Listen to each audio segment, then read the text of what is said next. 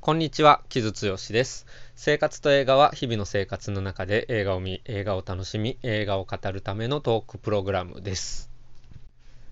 はい、今週のレギュラー放送も、えー、ソロなんですけれども、えー、雑談会と、えー、トークセッションのキャッチングアップ、え少し前の映画を振り返るコーナーですね、は、え土日かな？にあの配信しましたので、よければそちらも合わせて聞いてみてください。はい。で、今週は、えー、ソロなんですけれども、先週13日から全国順次公開中の執行部マイセルフと、そしてもう一本、えー、今、ネットフリックスで配信中のフェアプレイの2本を今週は紹介しようかなと思っています。まあ、えー、緩くつながりがあるようでないようなっていう感じの2作なんですけれども、まあ、おいおいこの2作を取り上げたえー、理由なんかも喋っていこうかなと思うんですけれども、まず、えー、執行ブ・マイセルフ。これはノルウェーの映画ですね。えー、クリストファー・ボルグリという、えー、若手の監督の作品です。で、この人、あの、ちょっと映画好きの間で話題になってるのは、まあ、次回作が A24 の配給になるのかな、えー、になっていて、そして、まあ、ドリームシナリオっていう作品なんですけども、それが、まあ、アリアスターがプロデューサーに入っていると。で、えー、ニコラス・ケイジ演じる大学教授が人々の夢に出るようになってしまうという、えー、サイコスリラーというか変なコメディみたいな作品らしくて、まあ、設定を聞くと結構面白そうですよね。まあ、すごく A24 っぽい感じだなっていう。うん。まあ、最近はね、ちょっと A24 も経営が厳しくて路線変更するんじゃないかっていうニュースが出てましたけれども、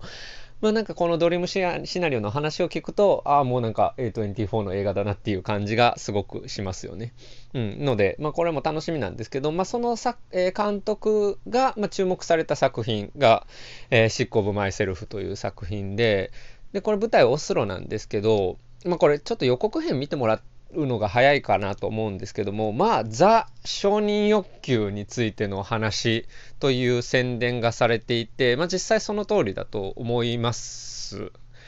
どうですか？承認欲求皆さん強いでしょうか？僕はね、やっぱ承認欲求あんまりないんですよねっていうと、なんかちょっとカッコつけてるように聞こえるかもしれないんですけど、うーん、まあ、昔はもうちょっとあったかもしれないけど、もう最近はどっちかというと、悪目立ちしたくないみたいな 気持ちが、えー、強くなっていて、むしろ、こう、ライターとしてはね、えー、カルチャー系のライターとしてはね、あの、その承認欲求ない、なくなってきてるのやばいんじゃないかっていうと、むしろ危機感を抱いているんですけれども、ま、そんな僕から見ると、むしろここまでの、まあ、ギガ化された承認欲求というか、まあ、名声欲みたいなことですよね。っていうのは、なんかすごくガッツがあるようにも見えて なんか、ちょっとそういういろんな意味で、なんかこう、面白かったですね。で、まあ、まあ、どういう話かっていうと、まあ、あるカップルの話なんですよ。うん、これはまあ主人公がシグネという女性なんですけれども、まあ、彼女の恋人トーマスがアーティストをやっていてでしかもそのアーティストと言ってももっとまあパフォーマンスアート的な部分が大きくてまあ、物を盗んで、その盗んだものをアートにして、えー、する、うん、アートにするっていう、まあ、ことをやってる人なんですけど、まあ、それで注目されて、まあ、有名になっていく。のを横目で見ているうちに、猛烈に嫉妬にかき立てられて、まあ、自分も何か成功したい、名声を得たい、世間に注目されたいという欲望が湧いてきてですね、そして彼女は、まあ、違法薬物に手を出して、そして皮膚病になる、わざとですね、皮膚病になっていって、そして世間の耳目を集めていくっていう話で、まあ、すごく、まあ、カリカチュアされたものなんですよね。ただし、まあ、でもこういうことって、うん、起こりがちだし、今の、まあ、SNS 社会ではそれが加速しているっていうことに対する、まあ、風刺なわけですよね。うん、で、まあ、かつね、その、まあ、これ、ちょっと見る前に注意してほしいのは、あの、その、違法薬物をして皮膚病になって、まあ、だから見た目を変えて、まあ、それを、まあ、さらけ出して、それをポジティブに捉えようみたいな文脈があるので、まあ、ちょっとウォーク的な話ともつながってくるんですよ。で、それをちょっと小馬鹿にしてるようなところもあるので、だから、うん、そ、そこ、やってること自体が愚かっていうことをもちろん制作陣も分かっているし、まあ観客もまあ普通に見たら分かると思うんですけれども、まあそこが皮肉であるっていうことはもう大前提としてあるので、そこはまあ意識してほしいかなっていうところではありますね。まあ本当にひどいことをやっているので、主人公の彼女はね。うん、っていうまあ話ではあるんですよ。うん、で、これまあ僕がまあ思ったのはすごくやっぱりこう業界的なものの虚しさっていうのをまあ非常に風刺してるなとは思うんですよね。業界ってもうカタカナの業界ですよね。日本語で言うところの。だからまあこのノルウェーのヨーロッパの、うん、アート業界の空空しさ。うん、なんかそのトーマスが盗品盗んでパフォーマンスアートして注目されるみたいなで、まあそこでいかに尊大に振る舞うかで注目されるみたいなこととかって、まあ実際あるし、本当にアート業界とかで。うん、まあポップ、ポップカルチャーでもそうだけど、うん、なんかそういう虚しさですよねっていうのを、まあすごく皮肉っているんだけれども、でも人はそれに引きつけられるし、それを欲望してしまうという、まあ話ですね。うん。で、多分ですけど、まあちょっとリューベン・オストルンドとかにもね、通じてくる感覚なのかなっていう気もしますね、そのあたりは。うん。ただまあなんかこの映画に関しては僕だから予告編とか見てる段階だと、まあ、ちょっと嫌かもなと思ってたんですけど、その人間の承認欲求、うん、をやたら過剰に描くっていう作品思ってたんですけど、見たらそのコミカルな要素がかなり強くて、そのまあ承認欲求の愚かさっていうのを非常に、えー、強調して描いているので、まあ、僕は結構笑えるところは笑いましたね。ディテールが結構面白くて、主人公のシグネが、その自分が成功したら、みたいな、うん、こととかを妄想するんですけども、まあ、それがすごくティピカルだし、まあ、すごく、まあ、馬鹿げているので、そこは結構笑えるところではありますね。うん。で、まあこれ、とはいえ承認欲求の話ではもちろんあるんですけども、まあアディクションの話なんですよね。で、まあ主人公がそのまあ承認欲求っていうかもうかまってちゃんなんわけじゃないですか。心配されたい、自分が常に話の中心にいたいとか、まあそういうことって、うんまあそういう人っているじゃないですか。まあいるんだけれども、そういう人が実は何かしらのやっぱメンタルの問題があって、そしてそれが何何らかのアディクション、えー、中毒になっていくっていう、まあ話なので、まあ、結構切実な話だし、まあリアルな話でもあるんですよね。ギガ化されてはいるんだけれども。で、まあそれ、世の中がやっぱりそういう、それをかき立てるように駆動していて、まあそこに対する皮肉も非常にありますね。うん。なので、まあそういうところがやっぱりすごくこの映画の、まあ意地悪なところ、知的というよりは意地悪なところで、まあその若い監督の野心作としては、うん、なかなか力が入っているなっていうところを、まあ、僕は結構楽しく見た感じですかね。うん、で本当にまあ業界が結構ひどくてその彼女が主人公の彼女が、まあ、その容姿の部分でやっぱりその話題になってしまったことによって、まあ、モデル活動みたいなことをするんですけれども、まあ、そういうモデル活動をする中での出会った事務所の無責任感とか浅ましさっていうのもまあ描かれているのででクリストファー・ボルグリ監督はあのミュージックビデオとかそういうところから出てきた人みたいなので、まあ、そういう業界のチャラさ浅はかさみたいなものとかを多分目にしてきたんだろうなと思いますね。うん、でそれを、まあ、一種強調して、まあ、こんなえぐい コメディを作ったっていうのが、うん、僕の想像ですね。うんで、この人、まあ、あの、インスタグラムとか見てたら、スニーカーの CM とか作ってるんですけど、それも、いや、これでどうやって靴売る気持ちになるんだよっていうような、めちゃめちゃグロテスクな気持ち悪いスニーカーのコマーシャルとか作ったりしているので、なんかまあそういうところも含めて結構面白い、まあ挑発的な監督ですね。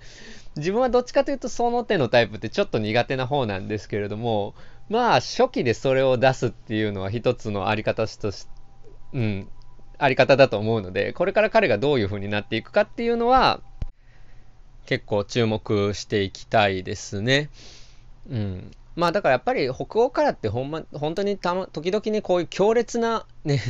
作家っていうのがやっぱ現れやすい土壌があるので、その一連の流れにも連なるかなっていう感じもしますのでね。はい。ということで、執行部マイセルフおもし、うん、なかなか僕は面白く、予想以上に面白く見ましたね。うん、これ、あの、彼氏役のそのトーマスが、あの、実際にアーティストだったりする、まあもちろんアートの内容は全然違うと思うんですけど、するのとかもなんかまあ皮肉が効いているし、なんかそういったところも含めて、この人1985年生まれなんですけど、まあなんかそのぐらいの世代の台頭っていうのを感じるところでもありましたね。うん。で、まあ次ね、A24 になって、まあこれからどうなっていくかっていうのは、まあ結構、うん、正念場かなっていう感じがしました。はい。そしてもう一本、えー、ネットフリックスで今配信中のフェアプレイなんですけれども、これはクロエ・ドモントという監督で、これがデビュー作、デビュー長編ですね。で、彼女は1987年生まれなので、まあ、ほぼ同世代の、まあ、そういった若手、若手というか、気鋭の監督、うん、の、えー、作品として出てきたもので、これはまあ、サンダンスに、えー、出てたものをネットフリックスが買ったというか、配給権を得たみたいな感じで、えー、ネットフリックスで配信されています。で、この2本をセットにしたのは、これもカップルの話なんですよね。でカップル同士で、えー、名声、鍵括弧付きの名声や成功、に取りつかれていて、それがまあ競争心と嫉妬心になっていくという話なので、まあ、結構近いものがあるのかなと思いましたし、で、これ、昔よりも、女性がその社会に進出して、まあ、地位も得ることによって、えー、異性愛カップルの、えー、間で、まあ、嫉妬や競争が生まれやすくなっているっていうのが一つ背景にあるのかなって。もちろん昔からあったものだし、同性カップルでもあるものだとは思うんですけれども、でもやっぱり、えー、異性愛の男女のカップルによって何かそこが加速する装置があるんじゃないかっていうのを描いたのが、まあ、このフェアプレイですね。で、これはどういう話かというと、まあ、主人公のエミリーという、えー、女性と、えー、その彼氏であるルークが、まあ、婚約するところから始まるんだけれども、2人は同じ投資会社で働いていて、そして、まあ、同僚であると。そして、まあ、その会社では、えー、社内恋愛が禁じられているので、まあ、秘密で付き合っていて、同棲もしている。で、婚約して、まあ、そろそろもうさすがに婚約したから発表するかみたいなことになっている時に、まあ、上司の枠が一つ空いて、うん。で、そのポストに、次につくのが、まあその彼氏の方、ルークなんじゃないかっていう話が、噂が一瞬出るんですけども、実は、えー、そのエミリーがそのポストに就くことによって、えー、結果的にエミリーがルークの直属の上司になってしまう。うん。そして二人の関係がまあ危うくなっていくという話で、これも予告編見たら結構展開が読めちゃうような話ではあるんですけど、まあカップルが壊れていくっていう話なんですよね。うん。で、これ、まあもう明確に男の嫉妬の話ですね。これ自分の今の手元のメモに男の嫉妬って漢字で書いて嫉妬って女、どちらも女編ですごく嫌、ジェンダーバースがある嫌な感じだなと思うんですけど、いやいやまあ男も嫉妬するし、そして男こそ嫉妬するみたいなところもあって、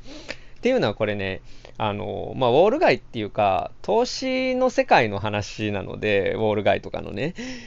うん、すっごく嫌な意味での男性性が、えー、如実に出ている業界なんですよね。まあ、ウルフ・オブ・ウォール・ストリートみたいなものとかを、えー、想像してもらえばいいかなと思うんですけれども、まあ、金を稼いだ者たちが偉いみたいな、うん、ところまあ、そこがもう絶対条件としてあってっていう業界で、そしてまあ容赦なく、え、失敗したものは切り落としていくっていう。えー、業界ですよね。で、まあ、その中で才能があって仕事もできる女性としてのエミリーっていうのは、やっぱり、うん、その、まあ、それこそ悪目立ちしちゃうわけですよね。で、まあ、彼女が、えー、重要なポストに就いた時に、まあ、どんな手を使ったんだかとか言われるわけですよ、男どもに。まあ嫌な話なんだけれども、まあ実際全然あると思うし、っていうところで、で、そして、まあその、まあだから男社会ですよね。で、男社会で、その自分の恋人の女性に先を越された、まあ男としてのルークは、まあ猛烈な嫉妬心、男のプライドっていうものが傷つけられて、うん、そしてまあ狂っていくという、まあ話で、まあなんか、一昔前のティピカルな話でようでいて、全然あるんだろうなっていう感じですよね。うん、まあなんか僕としてはね、本当に、いやもう付き合うなよって思うっていうか、いやもう本当に同じ業界の同じ会社で付き合うのがそもそも良くないとは思うんですけど、この場合。うん。けれども、まあでもその自分の恋人の女性が自分より重要なポストに就くとか、名声を得るっていうことを受け入れられない、まあ、男の耳っちさっていうのが、まあ、非常にテーマになっているわけですね。で、まあ、そこで、まあ、よりよりそのジェンダーの問題っていうのが、えー、後半映画の後半によっていくにつれて、まあ、出てくるっていう感じにはなってますね。でまあやっぱりそこはあの女性監督の目線が入っているだろうと思いますね。で、まあ、彼女自身が、まあ、経験したりもしかしたら見聞きしてきたものが入っているのかなっていう感じはしてまあ、ある種のフェミニズム映画みたいな言い方もできるとは思います。うん。ただ、まあ僕はね、このウォール街で成功しなければならないのかっていうような感じは、やっぱなんか拭えないところは、ぬぐ、うん、あって、そんな、ね、嫌な業界だなっていう すごい庶民の感想になっちゃうんですけど、そこでまあ健全なリレーションシップが生まれるのかっていう感じはどうしてもしちゃいますよね。うん、で、まあそこでタイトルでフェアプレイっていうのが来てるっていうのが、まあ皮肉が効いてるんですけど、まあそういう映画ですね。まあだからラストとかは結構まあ予想はつくんですけれども、えっと、結構ララストシーンに関しては、あ、これで終わるんだっていう感じの終わり方をしていて、僕は結構、あの、た面白い終わり方だったと思いますね。うん。だかやっぱりその、まあ男の耳っちさみたいなものとか男の情けなさ、男の嫉妬っていうのに対して、まあ、女性がどういうふうに対峙できるかっていう話でもあるので、まあ、ラストは僕は結構、うん、痛快なところはありましたね。うん。いや、ですよね、みたいな ところはあったので、まあ、そこら辺も注目していただけばいいかなと思いますね。で、えっと、これ監督も新人なんですけども、えっと、エミリーを演じるっているのがフィービー、えー、ディネーバーという、最近だとブリジャートン家に出てる、うん、彼女ですね。で、えー、彼のルークの方がオールデン、えー、エアーエンライク。で、これ人は僕あんまり知らなかったんですけど、まあなかなかのセクシーガイでですね、まあ、これから人気出るのかなっていう感じで、まあなんかこのキャリアの若い時に、まあこういう耳っちい男の役をややれてるっていうのは結構でかいと思うので、まあ、これから彼の活躍も見たいなというところを思いましたね。はい。で、まあなんか、あの、ウィキペディアとかにエロティックスリラーみたいな感じの書き方をしてるんですけど、そんなにはまあエロティックな要素はないかな。うん、まあ、もちろん多少のセックスシーンとかはあったりするんですけど、し、まあちょっとね、あの性暴力のこととかも出てくるので、そこはちょっと見る人は気をつけてくださいという感じなんですけれども、まあね、そうですね、なんかそのカップル間での嫉妬とか、うん、なんかこう、憎み合いみたいなものが、まあ、ある種のエロティシズムにつながるっていうのは、まあ、よく描かれてくるものなんですけども、どうですかね、それって。どうなんでしょうね。うん、なんか自分はあんまり、うん、恋愛相手にそういう嫉妬心とか競争心みたいなものって求めないタイプなので、それで燃え上がるみたいなこととかって自分はあんまりピンとこないんですけれども、まあなんかもしかしたらそういう、うん、ところはあるのかな、世の中にね。そういう部分はあるのかなと思うし、もしかしたらそれこそ業界によって、まあそこがエッセンスになったり、スパイスになったりしてるのかなと思ったりもしますね。ということを、えー、考えた日本でした。なので、まあリレーションシップにおいて、キャリアとか名声みたいなものっていうのが、まあどういうふうに関わっているかっていうのを考える上ではこの2本ちょっといろいろ面白いかなと思いますし、まあ、それが今1980年代生まれの作家から出てくるっていうのはまあ何か、うん、今日的なテーマもあるのかなと思いましたね。でもちろんそこにはジェンダーも関わってくるという2本でした。はいということで今週は「シック・オブ・マイ・セルフ」と「フェアプレイ」についてお話しいたしました。で、雑談会で、あの、いただいたレターのお答えっていうのを、ついこの間やったんですけど、その後にもレターをいただきましてですね、それはもうちょっと一人で答えちゃうんですけど、えー、よくあのレターをくださる方でありがとうございますっていう感じなんですけれども、東京国際映画祭のストレンジ・ウェイ・オブ・ライフと偉人たち見に行きますか？私は見に行きますっていうレターをいただきまして、いけません。多分。いや、ストレンジ・ウェイ・オブ・ライフが上演することは知ってたんですけど、えー、偉人たちもやるんですね。アンドリュー・ヘイの東京国際映画祭で。クソという感じですね。いや、もちろん、あの、行かれる方楽しんできてください。いや、僕は来年まで撮っとこうかなという、撮っとかざるを得ないっていう感じなんですけれども、ストレンジ・ウェイ・オブ・ライフ、やりますよね。公開、日本でされますよね。うん、それこそ、まあ、公式公開されるのが一番いいけど、それが無理でもラテンビート映画祭さんが頑張ってくださると僕は信じているので、ぜひ見させてくださいという感じで、まあ、偉人たちは来年やりますね。いいな東京国際映画祭、うん、行かれる方楽しんできてくださいね。はい、という感じですね。はい。で、えっ、と、今の仕事のちょっと告知を最後に一つだけしておくと、まあ、毎週言っていて申し訳ないんですけれども、えっ、と、ウェジーの傷強しの映画お茶会が今アーカイブで出ておりまして、えー、やる気ありみの、そうだゲイにカミングアウトのポッドキャストに出ているお三方を迎えた回が、え、出ていますので、ぜひアーカイブがあるうちによろしくお願いします。20日までです。えー、のでよろしくお願いいたします。セックスエデュケーションとハートストッパーについてお話ししています。はい、という感じですかね。あともう、えっ、ー、と、今週の Find Your Colors にも出演してまして、えっ、ー、と、それが土曜日かな。うん、に出るんですけれども、まあ、ラジコとかでも聞けるんですけれども、それは、えー、あれですね、この間取り上げた、なんだっけ、えっ、ー、と、シアターキャンプとカサンドロ、リング上のドラッグクイーンを紹介してますので、そちらも良ければチェックしてみてください。はい、そんなところでしょうか。